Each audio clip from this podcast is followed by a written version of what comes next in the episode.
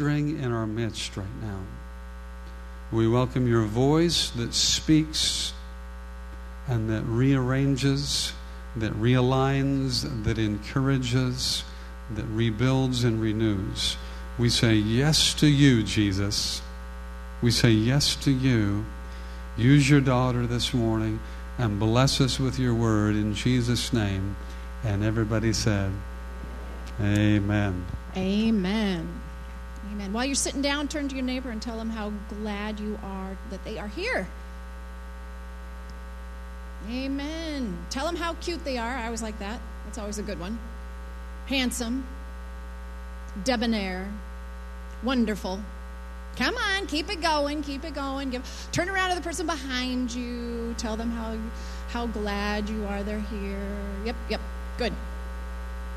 I love doing these kinds of things because you know we gotta we gotta break this come in, sit down, run out the door, and not know anybody, right? We just gotta we just gotta become a happy family here. I don't know about you, but our family's crazy, and uh, we do crazy things at our family. So here at church, we get to do crazy things too. Amen. Amen. Well, here we are, last Sunday of 2015. Did you ever think we'd make it to the last Sunday of 2015? I don't know, man. There was times this year. It's been um, a challenge at times and an absolute amazing year as well. I don't know if you guys feel the same kind of looking back. I am picking up here. We enjoyed Christmas, and I just want to let everyone know that this man did a good job with Christmas this year. Hold up my bag right there. See my bag? No, yep, yep. Look at what he bought me. Look at what he got me. So I can carry my stuff in style. Yes, it has fringe and everything. Makes me, you know, crazy lady here. Okay, you can sit back down. what are you going to do? Oh, you want the mic? Leather, not Naugahyde. Yeah, he wants you to know it's leather. If you weren't here last Sunday, he was uh, giving his confessions of of um, struggles getting me a Christmas present, and uh, but he he made up for all of it this year, so I'm really happy. I thought of you when I opened it up. I thought I have to show my people what he did. I'm so proud. Anyway, he did good.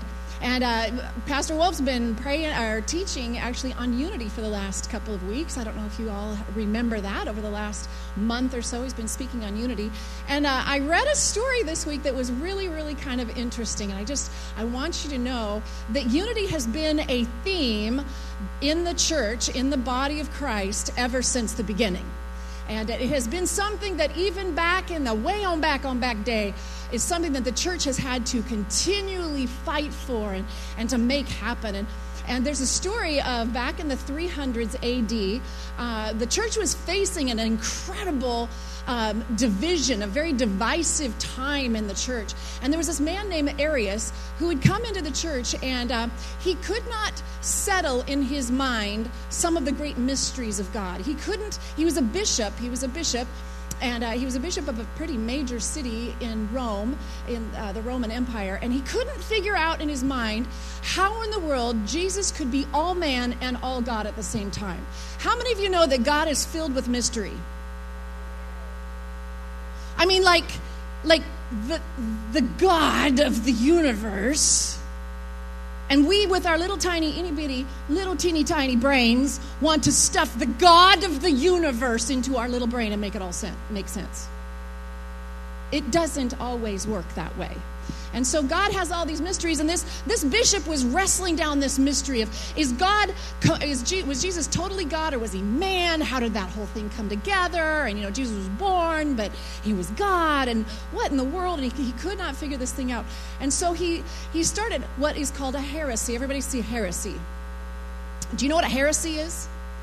A heresy is when there's these, these dichotomous things in God that a man that man can't figure out. And so instead of accepting the mystery, they have to just make it one or the other. And that's called a heresy. So it's truth, but it's not the whole truth. So Arius decided that he was going to uh, begin to preach that Jesus was fully man, but he couldn't be fully God at the same time. And so Jesus was just a man. And this heresy was spreading all throughout the whole Christian kingdom. And people were hating each other and they were fighting each other, and churches were going one way or the other, and they couldn't figure it out. And the church, the body of Christ was actually going to be rent into two. And that was a terrible thing. Bishops, the big, you know, the Catholic Church at that point was really broken in half. And, and the bishops were getting so serious. It became so serious that the emperor of the, Ro- the Roman Empire called together a council called the Nicene Council, and all the bishops came together. Well, Arius shows up because he's going to defend his, right? This is a fun story. Just keep following me because it ties in. Everybody say she's going somewhere. Okay, so Arius shows up, right? And all these bishops from all over the world. And another guy shows up. He was, his name is Nicholas of Myra. And uh, Nicholas of Myra was a bishop of a town called Myra, who eventually became Saint Nicholas, who always wore a red robe to commemorate the blood of Jesus, who always gave finance away in secret in fact, one time he had gone to a house where the, the father did not have a dowry for his daughter, and he threw a bag of money into the house, and it landed in her stocking that she had washed and had at the end of her bed. So Nicholas of Myra shows up at the Council of Nicaea where there was division and tension and, and anger and hatred in the body of Christ. And the body of Christ was about ready, ready to be rent into two. And guess what Nicholas does? He walks up to Arius. This is your beloved Santa Claus. He walks up to Arius, hauls off, and slaps him across the face. Yes, yes, it's true. Your Santa Claus, your Santa Claus cared so much about the unity of the body of Christ that he hauled off and slapped him right upside the head. And that started the Council of Nicaea. Pretty funny. But, so, you know, I just want you to know that Santa, the cute little red guy passing out gifts, loved the unity of the body of Christ. And it was absolutely important to him unity in the body of Christ. So here we are, 2015. We've just wrapped up four weeks of talking about the unity of body of Christ. And we will fight for it to the end of our days. That the enemy would not tear apart the body of Christ, but that we would stand united. Stand united on the cross, stand united on the blood of Jesus and who he is and what he does. Amen? We are not just a, you know, we're in this terrible time that nobody has ever seen. No. Disunity is something that has tried to plague and tear apart the body of Christ for hundreds and hundreds and hundreds and hundreds of years. So we continue in that fight, amen? And we pledge ourselves for that. And we join Santa in the fight for unity. Everybody say, Hallelujah. And that was not the sermon, but I thought you'd kind of like it because it is a story about Santa, right? and it kind of ties everything all together. So next time you see Santa, just imagine him slapping that man across the face. Just like, you know, that's something we all would probably love to do to, you know, certain people at church. You know, like walk in and see that person that you know been talking about you behind your back, just going, yeah, probably not. Okay, so let's not do that so much, but um, love on them. Yes, absolutely. Okay, so 2016, 15, this is my last sermon. This is our last ability to speak into you. It's been quite a year. Uh, it's been amazing. For some of you, it's been a bang up year. For other uh, others of us, at different times, we've taken hits. How many of you had a bang up moment in 2015? Like good, good moments in 2015. Amen. How many of you guys had some difficult ones? 2015. Yeah, it dishes out both, huh? It absolutely does. Well, I was looking at CNN and uh, looking at their, their news report and their top stories, their year in review for 2015. So, are you ready for the year in review, CNN 2015? Here we go. January, top headline French satirical magazine shootout 12 dead. February, mar- marijuana is legalized in Alaska, D.C., and many other cities across the nation. April, Bruce Jenner declares he's a woman. May, Waco, Texas shooting, nine killed. Are y'all happy now? Are You getting happier? Okay. Uh, June, Charleston, North Carolina, Emmanuel Episcopal Church shooting, nine dead. Greece begins its financial collapse. July, Chattanooga, Tennessee, military recruitment shooting, five killed. Louisiana movie shooting, two dead, 11 wounded. October, Roseburg, Oregon, community college shooting, nine dead. I found a Washington Post um, article that said that as of October 1 of 2015, we had experienced 274 days of 2015, and we'd also experienced 294 mass shootings. A mass shooting is considered four or more dead. More than one a day. This is where we sit. November, Paris, ISIS shooting 130 dead. December, they didn't have that on at the time, but I'm sure that the headline would be all of the, the tornadoes that have ripped through the South and however many dead there. So I said, wait a minute. If that's the main headlines, there's got to be some good news out there somewhere, right? So I find that CNN also has like a good news site. Their good news site. So you want to hear their good news site? Okay, number one, their number one good news is that we have cheap oil right now. Cheap oil. Apparently, the Myanmar elections went well. That's number two. Number three, there's a big climate deal signed by the UN. Are you all happy about that? Absolutely. Uh, number four was the passage of same sex marriage. Number five was the increase in mobile phone usage. That was the fifth best thing that happened in 2015. Increase of mobile phone usage. And you're going to just love number six. This was the sixth best news from CNN. There was a new Star Wars movie out. And they hyped that one big, like they were going to save the Star Wars. You know, the world is going to be saved because of Star Wars. Amen? So, those are the good news stories.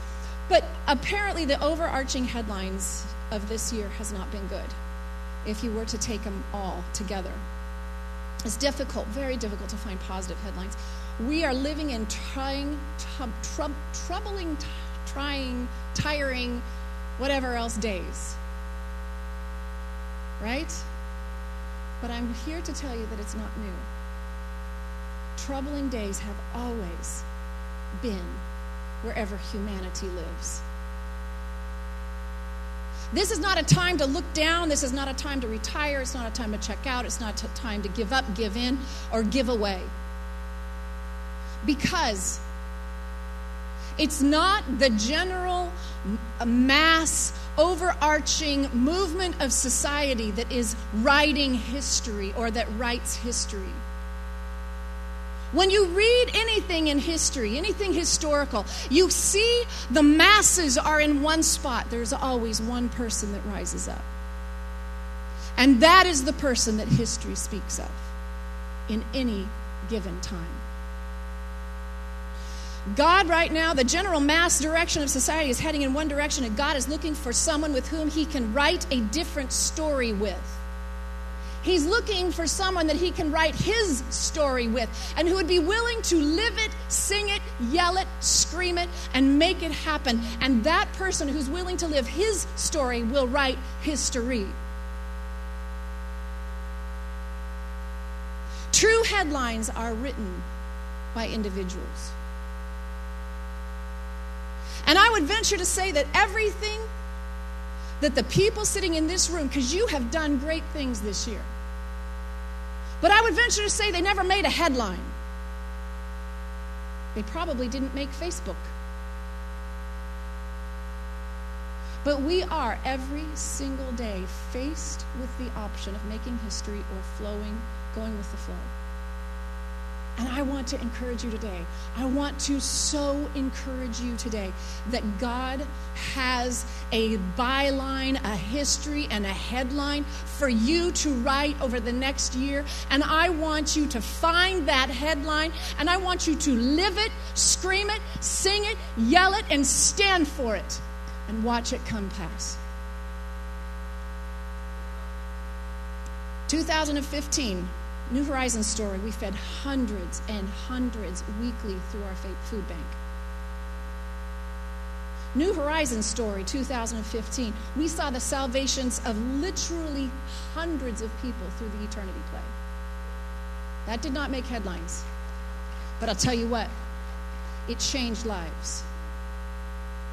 New Horizon 2015 story. We built a birthing clinic in Uganda where there absolutely was nothing there. And those people are going to be reached not only through the uh, maternity clinic, but there's going to be immunization clinics, there's going to be a uh, training center there. You have no idea what you're giving. You're just, you know, I think I'll give a little bit. Sacrificial giving has done. You have made a difference. 2015 story. Come on, people. Absolutely.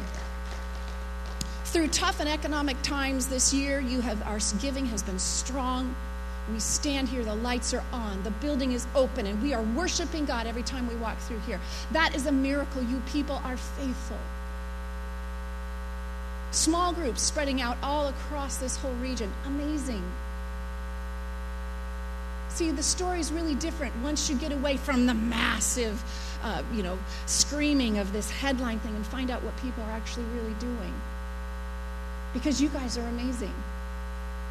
And I want to encourage today even more amazing this.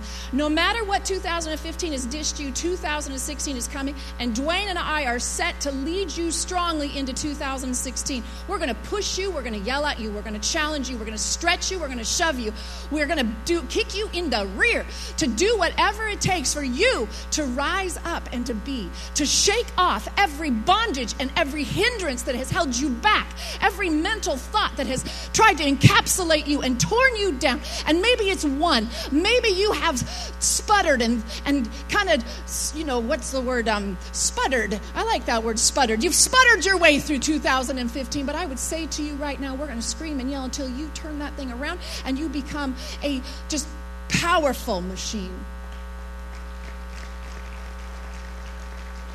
And I want to also tell you that God stands at the end of 2016. How many of you know that God always comes to us from our future? God always comes from where He intended us to be. He stands there always, looking at us, drawing us constantly there, constantly there. The straightest line from where you are to where God is and His dreams for you is a straight line, but sometimes we make it a crooked line. Somebody say amen. I do.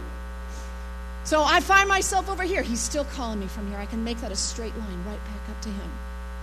And if I have anything, if Dwayne and I have anything to do with it, every single one of us will meet him at the end of 2016, right where he wants us to be. We will not be found anywhere else along the way. How many of you are with me? Amen. Amen. January is going to be strategic. This Daniel fast is strategic. I just want to encourage every single one of you. You might not have been even thinking about it over the last week because we've been so busy, but this week I want you to think about it. I want you to think about how desperately you want to hear from Him. I want you to think about how desperately you would rather have His will in your life than anything else in the world. I want you to think, I want you to think, I want you to think. Because people, this world needs us to stand up. This world needs a body of Christ that knows who they serve, who knows what they have for us, who knows what He's saying to us, who, who is a lady down, all in group of people. I think that's why I love this book so much because it's going to challenge you. It's going to challenge you to lay everything down for Him. Today, I believe that God has a word for us as we stand here. I want you to open your Bibles up to First Chronicles. If you have a Bible. Anybody just like bring a Bible to church? Let me see your Bibles. Okay, how many of you guys have your phone? Yeah, look at that. Phones, iPads, whatever. Open it up. I want you to see something in Chronicles. Chronicles is an interesting book. It starts out rather slow. Let's just put it that way. So turn over to Chronicles 1 1, and I want you to see something through this book. you're going to see, we're just going to kind of page through it. I'm not worried too much about the screens at this point. We'll pick it up at one point. But I want you to see something that Chronicles, for the first nine chapters, is a list of people's names. Look at that. Just kind of start paging through Chronicles 1, Chronicles 2. Nine chapters of dead people. Of with really strange names things that re- I really hope these names never, you know, like come back into, uh, uh, you know. So Adam, Seth, Enosh, Kenan, Mahalalel, Jared, Enoch. There's, you know what? We had an Enoch born yesterday. Chanel and Brad had their baby, Enoch. So that name's Methuselah. Don't ever do that. Lamech, Noah, Ham, Shem, Japheth, Japheth, Gomer, Magog, Madai. I'm not going to read all of them, but I want you to see that for nine entire chapters, there is a list and a procession of human beings. Names. We don't know what their, their lives were like. We don't know about the good and the bad. We don't know about their struggle. We don't know if they won in life or lost in life. We don't know any of that. We don't know what their biggest challenge was. We don't know what their biggest victory was. We don't know what, what the political uh, situation was with every single one of them. They were people, though, with feelings and hearts and lives and passions just like you and I. People. There's one person all of the nine chapters that God pauses and gives two verses to give us some insight on. And I want us to look at that person. I want you to turn to Chronicles 4, verse 9. Because I want you to see that you are a part of the human race. And you might feel like you're one in a billion. How important are you? How serious is God about you? You are just another name, another listing. You could be one of these hundreds of names that are in First Chronicles. But God took the moment, took a moment, and He pulled one person out. And He gave us two verses of understanding on this person. And I want you to see how much God loves the individual. How many of you have ever heard of the guy named Jabez? How many of you read that little book, The Prayer of Jabez? Amazing book. Uh, chapter 4 verse 9 jabez was a more honor was more honorable than his brothers and his mother named him jabez saying i gave birth to him in pain the word jabez means pain sorrow toil this is what he came forth in. This what is, is what his world was like. And he had the great and distinct honor that every time he would come up to someone and introduce himself, he would say, Yes, my name is Pain. I am problems. I am toil. I am sorrow. Because that's what that word meant. It wasn't a name, it was, it was a description of him. Hello, my name is Pain. It's the lineage that was given to him. It was the moment in which he was born. It was the situation. It was, it was how he came forth. And I would venture to say that many of us, not all of us, but many of us sitting here today, came forth in a situation of pain, a certain amount of pain, because we live in a broken world. Jabez's lineage, his heritage, was pain. His name, his identity was pain. You might be called Mary or Judith or Sister Susie or I don't care. But maybe inside of you, your identity screams out, I am a broken person, people. So this is Jabez. But this verse says here that he was more honorable than his brothers. His brothers were born in the same situation. His brothers were born in the same era. His brothers were born also in pain and sorrow and toil, difficult times. But it says here that Jabez was different from them because he was more honorable. He was more honorable. Everybody say honorable. That's the thing that set him apart. The word honorable there means it means uh, weighty. His character had weight to it. It's the same word that is used for glory when it talks about God. His character, he developed, he made choices on how he was going to react to the pain and the sorrow and the labels that have been put on him and the situation and the heritage that was given him. He never asked for that heritage, it was given to him by mere birth. But his character was honorable, more honorable than his brothers, more honorable than his brothers. He stood out. His character, his integrity, was more honorable than his brothers. His spiritual walk was more honorable. It is said by some of the, the ancillary writers about this man that he was actually, he became a priest. He became a very high ranking spiritual leader of his time. He was more honorable. He was more honorable character spiritual. He was a leader. He did not let his heritage stop him and define him. We have a society right now trying to define us. I would say to you, people of God, rise up and be more honorable than those around you.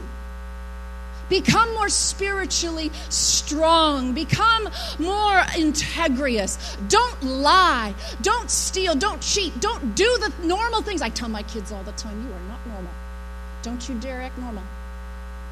You, you are not normal. You are so not normal. It is normal for kids to go over to Wazzu and drink, and you are not normal. It is normal for high school students to blah, blah, blah, blah, blah, but you're not normal. Don't you dare be normal. If you be normal, come slap you like old St. Nicholas. Oh, I'm good at that too. Don't be afraid of me, though. Seriously, I'm nice.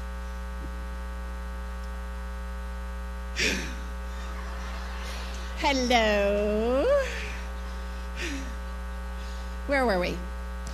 Jabez, the man of pain, more honorable than his brothers. His mo- mother named him Jabez, saying, I gave birth to him in pain. Chap- uh, verse 10 Jabez, Jabez cried out to God, the God of Israel. He cried out to the God of Israel. Sometimes, Sometimes we are made to feel that if we approach God and ask Him for big things, if we approach God, that we're being somehow presumptuous. That somehow God has placed us in our spot and we're just supposed to get along to get along. That how could we come to God and ask for anything else than what is given to us because we deserve it?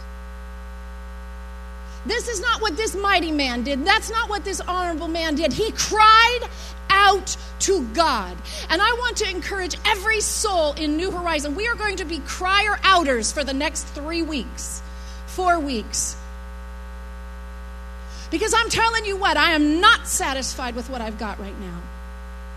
I want to break out of my cycle of sin. I want to break out this society from the cycle of, of terror and tyranny and the shootings and the, the violence that we find ourselves in. I want something better.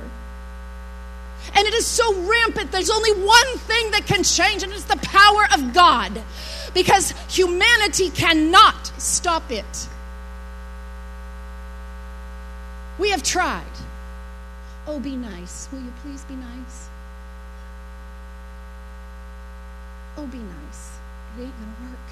We need heart renting change. We need a power of God that comes down and slays every single one of us. We need something that makes even the societal leaders stand up and go, You're right. I going to, I am going to cry out to God. I beg of you to join me. When the body of Christ unifies and we all cry out to God, I think we're going to find the very thing that we're so desperate for. Jabez cried out to God, the God of Israel. Oh! Can you just hear him say that first word of his prayer? Oh! It is not a nice oh, oh.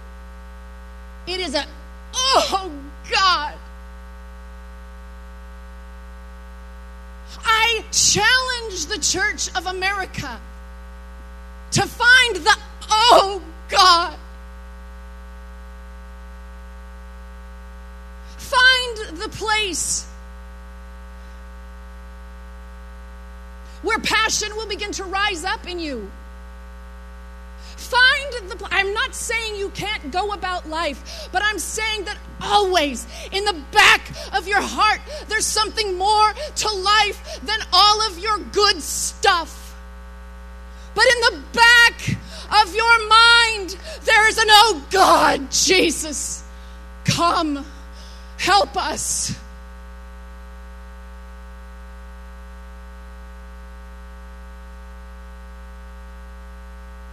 The man who ran Salvation Army, Booth was his name. He was a man of tears.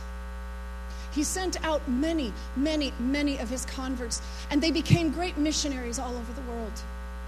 And one of them, one of them wrote back to William Booth and he said, I can't break through. I can't do it. Society's too hard right now. I can't get through to them. The power of God seems to be very useless in this town. William Booth wrote back, he said, Have you tried tears?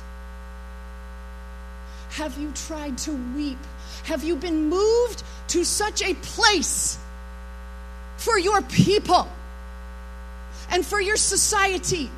That you are moved to tears. People, are you willing to spend yourself? Are you willing to pause? Are you willing to understand the pain and the suffering of our society, of our city here in Fife, of all of the homeless here in Fife, of the drug activity in Fife, of the broken families of Fife? Are you willing to be moved with compassion for a moment every day?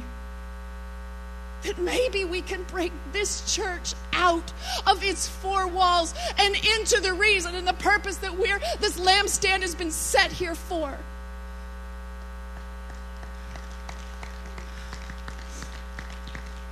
You know what it's going to take? You're going to have to rise up out of your own troubles. Because every person here, I look in your face and I know some of your troubles. I know them. And they're heart wrenching troubles, some of you. But it's going to have to, you're going to have to. And this is part of the sacrificial life that we're called to, where we know our own pain, but we're willing to set it aside and intercede for the others of the area and to begin to weep and cry for them instead of weeping and crying for ourselves. I'm done weeping and crying for me. It is the most saddest, loneliest, most evil, awful place that I have lived in, weeping for me. I've done plenty of it, but I'm finished. I gotta be done. I gotta be done. I gotta be done because when I'm weeping for me, I can't weep for you. I beg of you, people. Let's get back to his prayer because I have a lot to do in the next 10 minutes. Whew, are y'all good? Just look at your neighbor and say, She'll be done soon. I've done my share of spitting so far. Whew, okay. Oh, that you would bless me. Oh, that you would bless me. What a selfish prayer. That is so not right. Oh, that you would bless me. Can I tell you something? You can't be a blessing until you're blessed. Your poverty gives God no glory. Your poverty cannot build a uh, military, a maternity clinic. Your poverty is what God has come to deliver you from. Why? God says to, to Abraham, I will bless you so you can just be really cool. What did he say? I will bless you so that you will be a blessing. Get your hand in your wallet and start throwing it out. Start giving it away. Start being a blessing. If you have a buck, give away 50 cents. If you have $50, give away $10. I challenge you because it will change you. You will lose your selfishness. Bless me. Bless me, bless me, bless me, bless me. Does that sound selfish? No. God, give me more that I might give more. And I will because I've been faithful with the 10 bucks you gave me.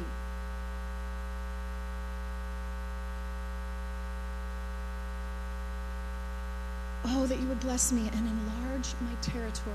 Enlarge my territory. Enlarge my territory.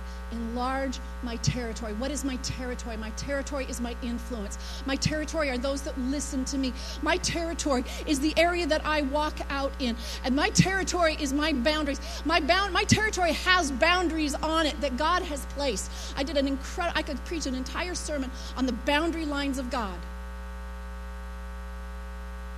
It's incredible, but I can't. I only have 7 minutes left. But his prayer was to enlarge his territory. This is not a time to dismantle and pull in. This is not a time to scale back and to settle in. This is a time to look out the windows and go, That's mine over there. There's a time to look to the left and to the right and say, That's mine too, because everywhere my foot walks is his. Enlarge my territory. Let your hand be with me. I never want to be away from you. He did not want his hand, the hand of God, to ever, ever, ever be taken off of him. He wanted the hand of God on him all the time. How many of you guys would agree? Put your hand on me, oh Father God. May I walk with your anointing at every minute of every day, and He will take you up on it. He will. So you better be ready. But watch this. Let your hand be with me and keep me from harm so that I will be free from pain. What was his name? Pain. What was his heritage? Pain. What was given to him through his birthright? Pain. His final part of his prayer is be with me, cover me, take care of me, and rid me of my physical heritage. Break me out of everything that was given to me through my birthright and give me you and only you. And I love the next line. And God granted his request.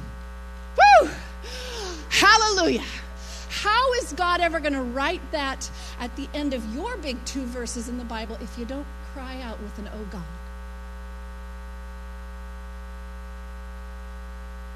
How are you ever going to have your two verses written in the Word of God and at the end has this really cool little line that says, and God granted his request when you haven't even made a fervent request yet? I want to be one that it is written, my prayer, if you put my prayer there, it's going to be 10 chapters long. It's going to be 10 chapters long. And I'm and at the very end, it's going to say, and God granted her requests. Amen? Okay. Are you encouraged? Are you set? Are you ready to make a change for 2016? Are you ready to become an intercessor? All I'm doing right now is calling you to intercession calling you to be moved, not only for your own personal life, though God will change your personal life, but He wants to change your entire territory. I'm going to read to you Isaiah 54, and this is God's word to you. Isaiah 54, Isaiah, the whole book of Isaiah is a prophetic cry of God concerning Israel.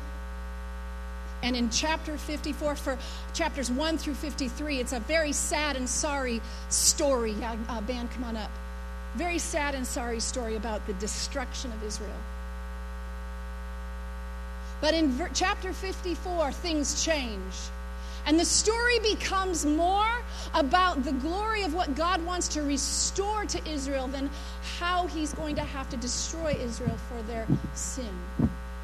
And it is believed by many, many scholars that this is where we stand today. Chapters 54 and on. And I would really, really encourage you this week, not only are you going to read all in and your Daniel fast book, I want you to read Isaiah 54 on. You're only going to get excited. But chapter 54, I want you to stand because this is God speaking over you. This is God speaking over you. I want you to put down all your papers, all your pencils, all your phones. I or unless you have your Bible and you want to read along with me. But this is God declaring over you what he wants for 2016. This is God's word for you. And I want you to shut your eyes if you have to, I, but stay focused on the words or stay focused on me. I don't know. care. I don't want a single one of these words to fall, but I want them to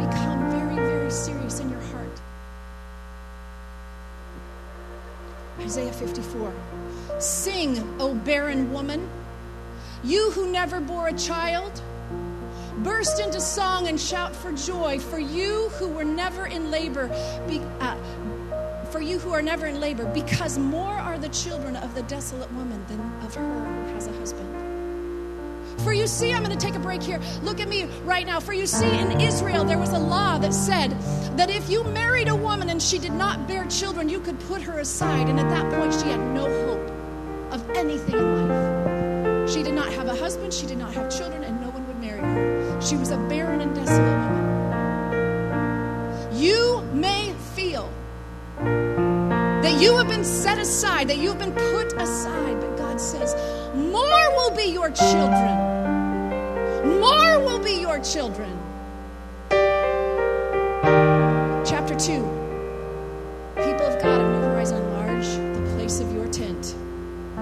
Stretch your tent curtains wide. Do not hold back. Lengthen your cords and strengthen your stakes, for you will spread out to the right and to the left, and your descendants will dis- dispossess nations and settle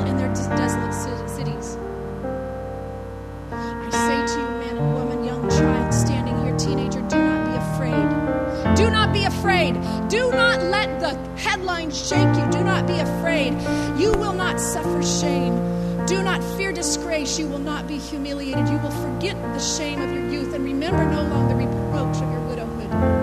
For your Maker is your husband, and the Almighty God is his name. The Holy One of Israel is your Redeemer, and he is called the God of all the earth. The Lord will call you back as if you were a wife deserted and distressed in spirit, a wife who married young only to be rejected. The, the God says to you, For a brief moment I abandon you, but compassion I will bring you back. In a surge of anger, I had to hide my face from you for a moment, but with everlasting kindness I will have compassion upon you, says the Lord your Redeemer.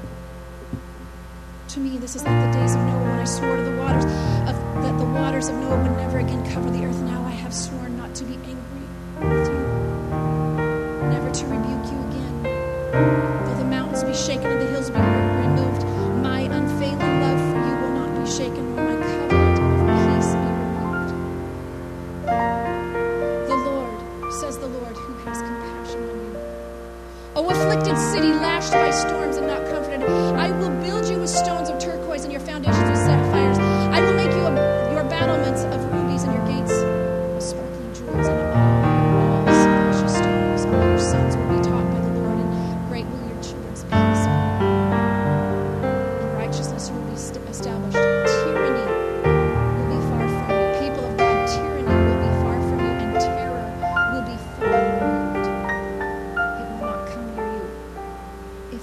does attack you, it will not be doing. Whoever attacks you will surrender you. See, it is I who created the blacksmith, who fans the coals into flame and forges a weapon fit for its works. It is I who have created the destroyer to work havoc.